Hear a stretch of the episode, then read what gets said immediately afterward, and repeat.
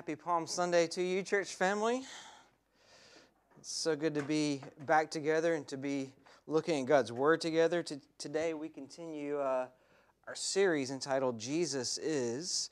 And in keeping with the significance of today, uh, we're looking at Jesus' triumphal entry into Jerusalem in Matthew 21, and our sermon is entitled Hosanna in the Highest. That's a complete ripoff and plagiaristic take from the passage, as you're going to see, Hosanna in the highest. And we're going to be looking at Matthew's account of this. this. There's an account of this in all four of the Gospels, but Matthew's account is what we're looking at today. So if you have a Bible, turn with me to Matthew 21, 1 to 11. Open it, scroll to it, flip open, however it is. It'll also be up here on the screen.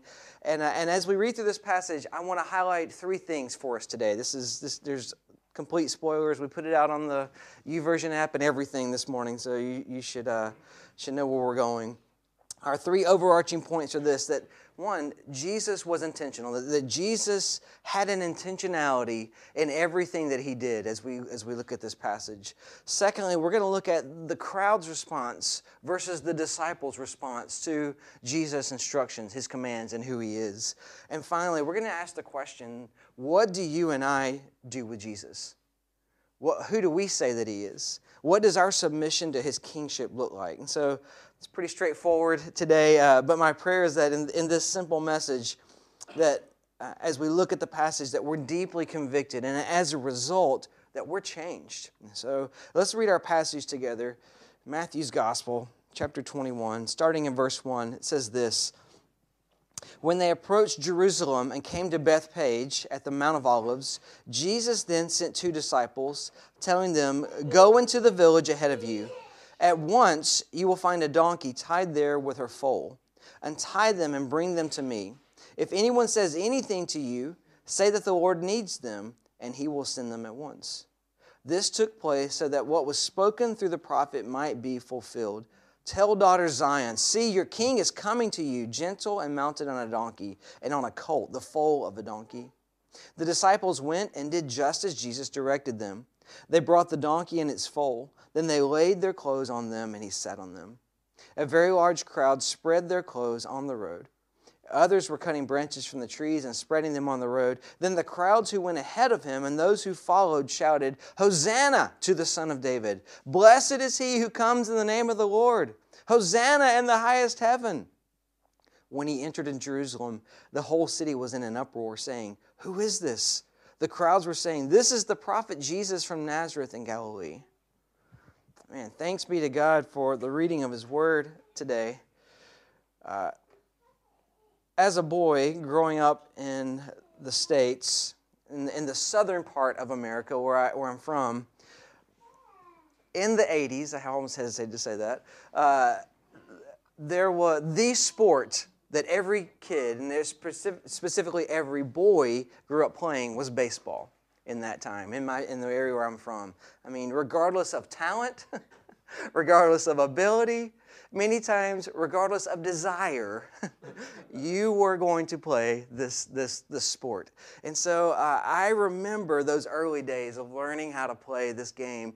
And, and my dad and I, him, him teaching me kind of the, the basics of, of how to throw a ball and we worked on, I mean, everything from, from throwing motion to, to release points and to, to uh, the, the use of the wrist, following through with your body, all the things that it takes. Because it, it meant the difference between the ball hitting the exact spot that you were aiming for or losing control. It meant throwing the, the difference between throwing the ball with power or having no power whatsoever. And I imagine that's, that's true of any sport or really any discipline that you set out to master, that fundamentals are the key. Uh, this, this week I sat down for coffee with a friend and we were talking about the struggle to learn how to play piano. And the difficulty of playing with p- the piano oftentimes rests in whether or not you've learned the fundamentals. You don't just dive in playing Mozart on day one or Beethoven or whoever you want to play. Uh, oftentimes, getting better at an instrument like the piano is as simple as going back to refresh that muscle memory of knowing the scales, knowing the basics, knowing that, that the fundamental things, going back to the basics. And we never truly outgrow or get away from the fundamentals. The difficulty comes in the practicing of the fundamentals because it's not fun. It's not always fun. It's not glamorous. It's not the kind of thing that wakes you up in the morning that I just want to go back to the absolute basics of the, the, the routine and the rhythm, but it's necessary. If you've had much history with Christianity in the church, you will be familiar with this passage. You may have even read this many times before. Uh, today marks the anniversary of this actual passage of what we read of Jesus entering into Jerusalem and seeing all the things that we just saw there. And this story and its application is one of the fundamentals. Its lesson and application, though simple, is one that we have to revisit time and time again. And as you consider the life of Jesus, this is such an interesting passage um, it marks the beginning of the final week of Jesus' life before he goes to the cross. But, but one thing we can be sure about in this passage, and this is our first main point, is that Jesus was very intentional about every single thing he did. I mean, it's true of his whole life and ministry, but we're going to see specifically here in this passage. And the chapters that precede what we read this morning, we see that Jesus has a determination about him as he begins to turn his focus towards going to Jerusalem, towards the end. Uh, you, you see the momentum begin to pick up even a few chapters before this. And it all culminates as Jesus and his disciples reach the, reach the edge of Jerusalem in this, in this chapter. And as they arrive on the outskirts of the city, Jesus stops. And John's gospel, it, it, it, helps us to know just how intentional this is because in John 12, we learn that Jesus hadn't been on a long journey and stopped on the edge to rest. No, he's been in Bethany, which is a mile at most from this spot where they stopped. So Jesus isn't stopping because he's tired. He's very pur- purposeful in stopping short of Jerusalem on the Mount of Olives, and then he sends the disciples in to get the, to collect the donkey. Let's reread that the first three verses there, one to three. It says, "When they approached Jerusalem and came to Bethphage at the Mount of Olives, Jesus then sent two disciples, telling them, "Go into the village ahead of you. At once you will find a donkey tied there with her colt. Untie them and bring them to me. If anyone says anything to you, say that the Lord has needs them, and He will send them at once." Notice Jesus intentionally doesn't go with them, he sends them ahead of him. He doesn't enter the city until they return. And he's ex- extremely de- deliberate about everything he does here, including the, sending the disciples to one specific place. He doesn't say, hey, go find any animal you can find that I could ride and bring it back here. Whatever you find is good. No, he tells them exactly what to find, where to go, where to find it, and gives them very clear instructions. And we find out in the very next verse, in verse 4, that this was done to fulfill prophecy. As we're going to see, the whole point of all of this intentionality comes down to obedience. Jesus being obedient to what the Father had called him to be about. Jesus was being obedient to the Father by fulfilling what the prophet Zechariah had written almost 500 years. Let me say that again. Jesus was being obedient to fulfill a prophecy that was written 500 years before Jesus lived.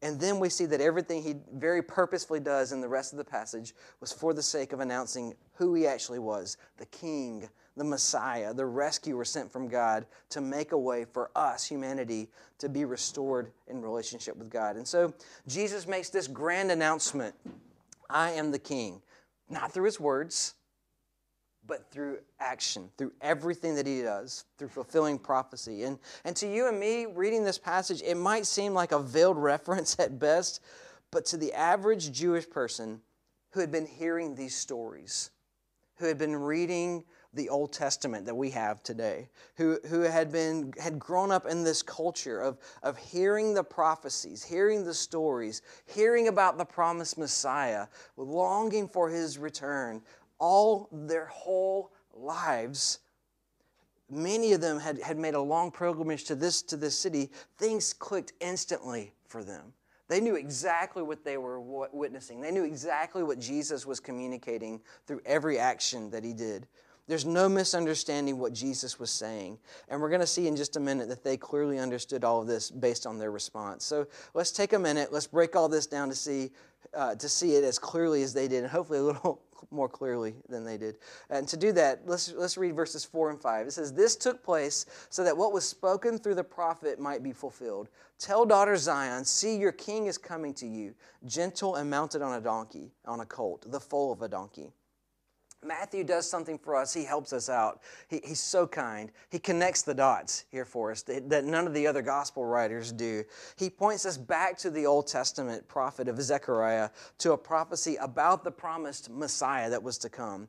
And Jesus could have announced his kingship in a more glorious manner, to be fair. I mean, he could have, if he wanted to broadcast it, he could have just said, hired out billboards. I don't know. He could have he could have done a whole lot of things. He could have gotten the disciples to find the most majestic looking horse out there and him ride and, and you know having the posture of power and glory but he very deliberately chooses a donkey.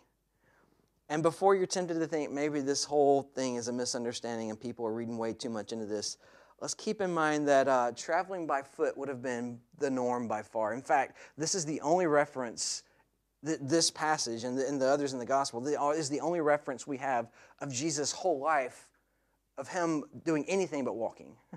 this one moment. And so the other gospel writers not only note that it's not only the cult, but again, Matthew gives an extra detail here to help us understand a little more of the scene. We see that not only did the, did the disciples bring the colt, but they also brought the colt's mother. The prophecy communicates that the colt will be unbroken. It, it will have never been ridden before yet the Messiah is going to ride in on, on this donkey. And, and one sure way to calm an unbroken colt is to have its mother traveling alongside it. And I love that. This is a small detail that Matthew includes just to reinforce the fact that this was indeed an unbroken colt. Keep reading the next two verses with me. The disciples went and did just as Jesus directed them. They brought the donkey and the colt, and then they laid their clothes on them and he sat on them, the, the clothes, not both donkeys, by the way. Uh, Jesus will, was fulfilling this prophecy to be the king of, uh, to be the king of peace. Look there in verse 5, it says, The prophecy phrases it that your king is coming to you, gentle, gentle, and mounted on a donkey. That's what it's using to describe who Jesus is. He's gentle. Jesus was emphasizing his role to come and make peace he began that peacemaker work in this moment as he announces very, very clearly his identity as this king. See, Jesus wasn't just a good person, he wasn't just a prophet like these people attribute the title to. Jesus, we learn from Scripture, has always been, existed eternally with God as God.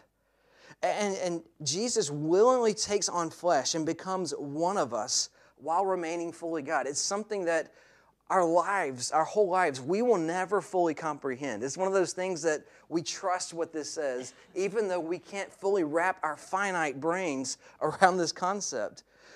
Jesus walked the earth. He laid aside his rights that he had so that he could live not like one of us, but as one of us. Fully man, fully God. And in doing that, he became the perfect intermediary between two warring parties, God and humanity. He became the perfect go between between these two parties who were in conflict and separated from one another.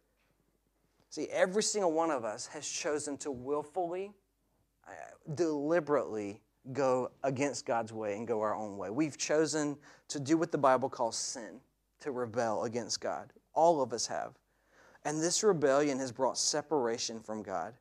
So Jesus is living as fully God and fully man and then dying a death he didn't deserve. It paved a way for you and me to be made right with God. Jesus truly is the King of peace, the peacemaker.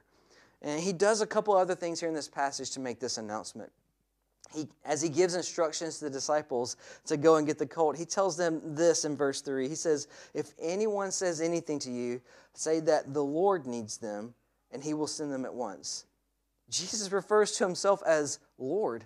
This is the only place in Matthew's gospel where this word is used, and Jesus uses it to describe himself.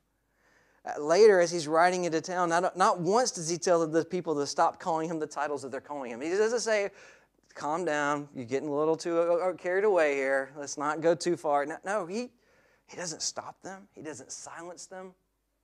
He just he he takes it on.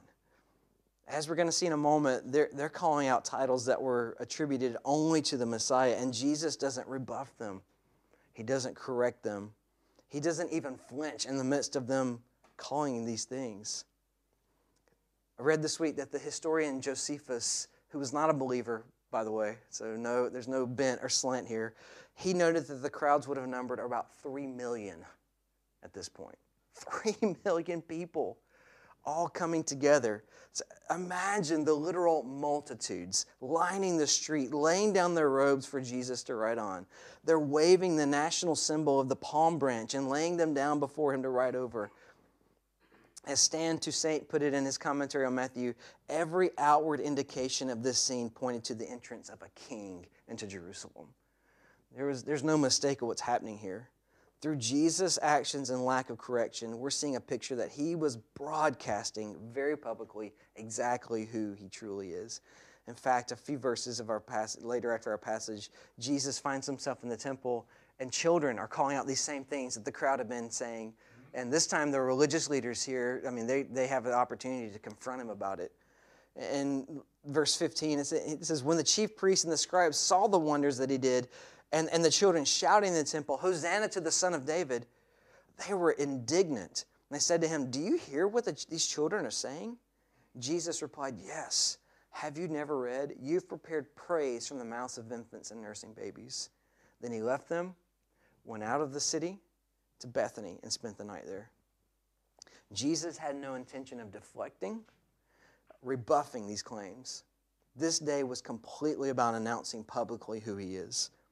When questioned by these high priests, Jesus doesn't avoid shying away from the title of Messiah. He doesn't keep silent, he doesn't avoid it.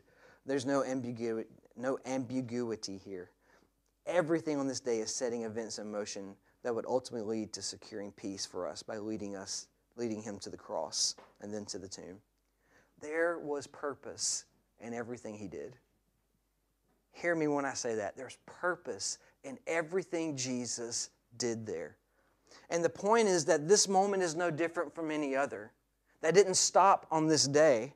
Jesus is deliberate in everything he does in every stage of his ministry, and he continues to act with purpose even today in your life and in my life. Whether you or I recognize it or not, he acts with purpose in our lives, just like he did in every detail of this day, this, that first Palm Sunday. He's in charge. He's the Lord, and there is no other. He has purposely allowed you to be in the season of life that you're in right now, whether you like that or not. No matter how difficult or how amazing that may be, so that He can be made much of. He has purposely placed you here in this place today, not to hear me preach, but for you to interact with this passage and have to answer that question like the, the, the crowds do Who is this guy? Who is he? You have to answer that today. Who is he in your life? This morning, Jesus has all we Jesus presents this fact that he has always been and always will be intentional in how he acts, especially when it comes to revealing and making much of his own glory. So Jesus was intentional. Second, what we can observe from the reactions from the disciples versus the crowds who met him. Uh, look back to the beginning of the passage and read one more time, verses 1 to 3. This is, this is really interesting. When they approached Jerusalem and came to Bethphage at the Mountain of Olives, Jesus then sent two disciples, telling them, Go into the village ahead of you. At once you will find a donkey tied there with a colt. Untie them and bring them to me. If anyone says, I'm just trying, I'm sorry, I get so, I'm just trying to picture the disciples' faces as they're hearing this. Like, Go into this village, you're going to find a donkey untie it, bring it to me. You know, are they nodding? Are they what's their what's their facial expressions look like? You know, if anyone says anything to you, say that the Lord needs them and He will send them at once. In school, I, I was not very good at maths. I, I struggled. I was I was far from good at it. The only thing that got me through was that I knew how to follow literal directions, and so I could follow the the teacher's instructions to know. Well, in this part of the equation, you put this number in, and this part of the equation, you do this function, and it's going to spit out an answer. I had no idea or concept of why all these things happen. I just knew that if I followed the instructions, I could get through the class. That was my goal: get through the get through the class, the coursework. Uh, but there was never an understanding of why things happened. What did the equation? Why did it work? What does it mean? You know, and so John 12, 12 tells us that these disciples they followed the literal instructions of Jesus, but they had no concept of what's happening until afterwards after Jesus has come back from the, the grave. Then they were like, oh, we get it. But in this moment, they didn't understand what's going on. They just had a set of instructions here. In the face of, of uncertainty, though, they were obedient. They obeyed Jesus. They obeyed Jesus even though the instructions had the potential to be odd to them though it's, it's very possible they had grown accustomed to Jesus giving them random instructions that weren't, com- that weren't comfortable. I mean, maybe he did this a lot to them, put them in uncomfortable situations. We know that he did. Hey, you're going to go out two by two, by the way, to all these villages. Okay, Jesus, you giving us money? No. In fact, only take the clothes you're on your back. Don't take anything with you. Don't speak to anyone until you get there. Just, you know, the Lord will provide. You know, he gave instructions like this all the time. So, you know, it's uncomfortable. But think about this they were just going to walk to a spot and find a donkey tied up. They're going to untie the donkey and walk back. Can you imagine that? Let's, let's translate. All right, so Jesus in, in 21st century says, okay, you're going to go and there's going to be a car parked on the side of the street. And you're going to get in the car. I know it's not your car, but that's okay. You're going to get in the car. You're going to drive away and come back to this spot. Does that, does that sound really odd? Yeah, I don't, I don't think I'd be comfortable with that. Lord, do you mean I'm supposed to steal the car? But Jesus said, It's okay. I'm going to give you instructions. If they ask, just say the Lord needs it. Okay. and it worked. It worked. We find out from John 12 that's exactly what happens. They did that. They said, By the way, the Lord needs it. Okay, you're good to go. And it worked.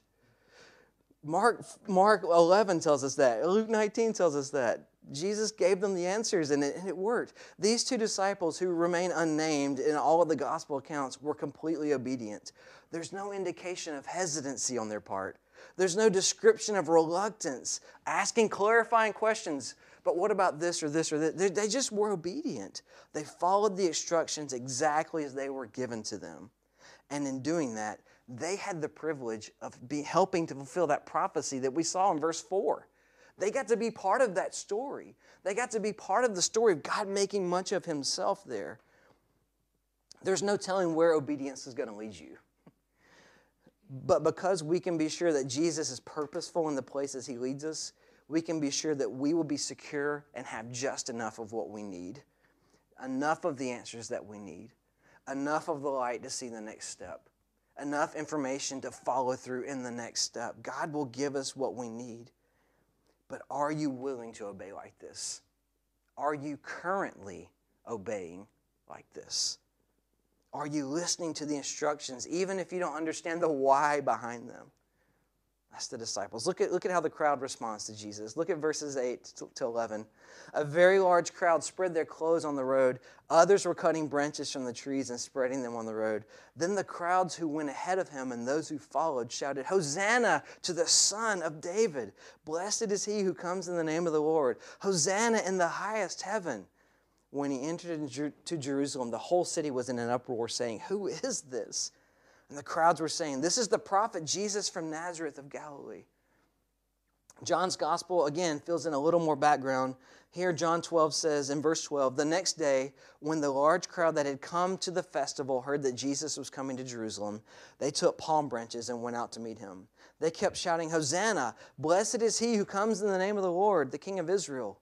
And skipping down a few verses to verse 17, it says, Meanwhile, the crowd which had been with him when he called Lazarus out of the tomb and raised him from the dead continued to testify. This is also why, why the crowd met him, because they heard he had done this sign. So we see here that there are two groups that merged into one large crowd as Jesus rode into the city. One group was made up of the residents of Jerusalem or the other pilgrims who'd come to celebrate the Passover there.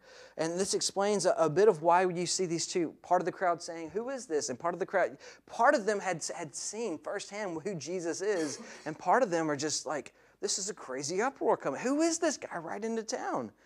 So you have these questions back and forth with the crowd, and the city is just kind of turned upside down. And this response from the crowd is really interesting. On one hand, they're, they're giving Jesus the exact welcome that he deserves. That's what it looks like. They're, I mean, they're, they're totally declaring their submission to the king here. So, in that sense, they're fulfilling what we saw in that, that prophecy from Zechariah, and that's what Scripture calls for all of us to do to submit to Christ. He's the sovereign ruler over all things. The call from the Bible is for all of us to conform our lives to, the, to His ways and to make Him king of our lives. But in a true, pure monarchy, allegiance to a king isn't a partial thing, it's a total thing, it's a, it's a holistic thing. Allegiance to the king has to be unified, complete. And outwardly, we see some initial evidence that this is what the people are doing. They've laid down their robes in the street for Jesus to ride over. They've, they've signaled by doing this that they're confessing that he is their king. You don't just do that for people. Normally, you do that for royalty. We, we just read in John's gospel where not only did they lay down the branches of palm trees, the, those palm fronds, but, but they went out to meet Jesus with these palm fronds, meaning they welcomed Jesus by waving them. And, and that's how you would greet a king in this city. In Leviticus 23, palm branches were to be used as part of one of the other feasts of worship. But by Jesus' day, this practice had also merged with their politics to become the symbol of Jewish nationalism. So from the outside, it looks like there's submission and allegiance to a new king. But when we dig a little deeper, we find that their submission was conditional. When we dig a little deeper, we find that their loyalty only went so far. Their loyalty to Jesus is rooted in their expectation of what, he, what they thought he should do. And that differed from the purpose of Jesus' life and ministry. There, there's a few clues to this, as, as well as the actions we see after this moment. From the text, it seems that the people are expecting a political ruler uh, to, to deliver them from Roman oppression. And this is why they're waving this symbol of national identity, the palm branches. It's why in Mark's gospel, Mark 11, he also records this that they said, Blessed is the, is the coming kingdom of our father David by using this phrase, they're calling back to messianic prophecies being, you know, being from the line of David. And this, this title calls back to God's covenant with David to, to have a future heir who would establish his throne forever. It's calling back to the prospect of political flourishing. And it's why they're calling out, Blessed is the King of Israel. The crowds were so excited to see a king. I mean, they are absolute buzzing. They're eager to pledge their loyalty to him, but only because they thought they were going to get political gain out of it. They're going to get freedom out of it. Their political and cultural expectations had merged with how they read the scriptures. Though all the prophecies about the Messiah had took place long before the Roman occupation, they came to see it through the lens of we just need the Messiah to deliver us from Rome. So the people's cry of Hosanna literally means save us, oh save us, or Lord save us. And it's taken from Psalm 118 as, as directly from the word and it's one that's associated with the Messiah. But notice that they aren't calling out the other prophecies. Where's, where's the, the suffering servant prophecy that they're calling out here? Where's the other prophecies of, of the humble leader? That, no, none of that's to be found. They're just calling out this one about the Messiah, the king that they want. This psalm would have been one that every person was familiar with in this city. It's the last psalm that was sung in several Jewish feast holidays, including the Passover. So that means the night that Jesus is betrayed, they would have been around the table taking the Passover, and they would have sung this psalm together. That's amazing. Let's be clear for a moment. Wanting liberation from political oppression and injustice is not a bad thing. That's a really good thing. It's a good desire. Wanting justice, wanting freedom is a good pursuit but taking the scriptures and making the Messiah's central point to be about the ta- this task is a complete misunderstanding of the true need we all have for a Messiah the need for freedom, first and foremost, from our sin and our rebellion against God. So the people waited throughout the week. Jesus didn't raise an army, they kept waiting. He made no political maneuvers, they kept waiting. He did, made no political outcries, no campaign speeches. What's going on here? He didn't do the things that we're expecting the king to do. They're expecting this messianic warrior, this, this leader, this, this politician to rise up and deliver them. He didn't meet their expectations. And it's why just a few days later we see the same very crowd turn and follow the religious leaders and cry out, Crucify him. Jesus wasn't actually the king they wanted after all. That brings us to the kind of the closing, closing of our time this morning. And it's just the question of what about us? Is Jesus our king? Is he your king? Meaning, what will you and I do with Jesus? Any true king requires the complete submission of those they reign over. So, what does our submission to his kingship look like? Are you and I like those disciples who obeyed that we saw without question and followed through and didn't even have the full picture of what's going on? Or do we resemble the crowds who profess submission to the king only to discover that submission actually comes with a set of conditions? I'll submit, but, oh, sovereign king, here are my conditions for submission. Based on these circumstances, this is when I submit to the king we all need to continually keep coming back to the fundamentals. We have to keep coming back to the foundational basic principles like submission to Christ is not conditional, it's complete, it's total. It's not something that's done superficially, it's, it's a blanket submission. Sadly, you and I can be just like the crowd on any given day. We all can. Man, I know my heart. I so can be like this crowd on any given day. When things don't go our way, we turn, we blame God. We run away from Him instead of towards Him. We say we submit, but we, we withhold portions of our lives. I'll submit everything but that right there. We, we section off our life into boxes. And these boxes, yes, yes, Lord, you, you can have these boxes right here. But my, like this box, my hopes and my dreams for the future, uh, those, are, those are, are mine, Lord. These, all, everything else, but we do that so often and frequently. God, you can have it all except for mm, that. We can grow angry with him when he doesn't move the way we expect him to move. And, and none of that means our circumstances are, are, we, are okay, uh, that they aren't painful, or that we shouldn't be disappointed with, with how things go in life. But our, does our submission to God rest upon what we think He should or shouldn't do in any given situation? Before I, I go to this final thought this morning as I close, I want to say one thing and that's that I love you. I love you. But there's been a theme I've encountered a lot lately. It's something that Mark and Paul and I have spent a lot of time praying through for you. It's the theme of isolation, and it is a killer in the church. It will kill your life in Christ. I've heard it from multiple people in our church in a variety of ways and situations. Our tendency so often is to isolate from the local church when things get hard instead of doing what the scripture calls us to do, which is to press into local church. Submission to Christ means that we surrender even when we are personally struggling, especially when we're personally struggling. a few years ago in my job, our whole team, and there's a couple people in here who went through this with me, our whole team went through a personality profile on steroids. And, uh, and this, this thing was not supposed to just detect how introverted or extroverted you were or what your strengths and weaknesses were, but it was also sp- supposed to detect like stress behaviors you're prone to when like your needs aren't being met. And I'm like, never in a million years will this thing ever be close to being accurate. But I got the report back, I filled out the questionnaire, I got the report back. and this thing read me like a book. Like so much of all the gory details of my life could be explained because of oh, these tendencies I have in my life to my absolute horror and shame.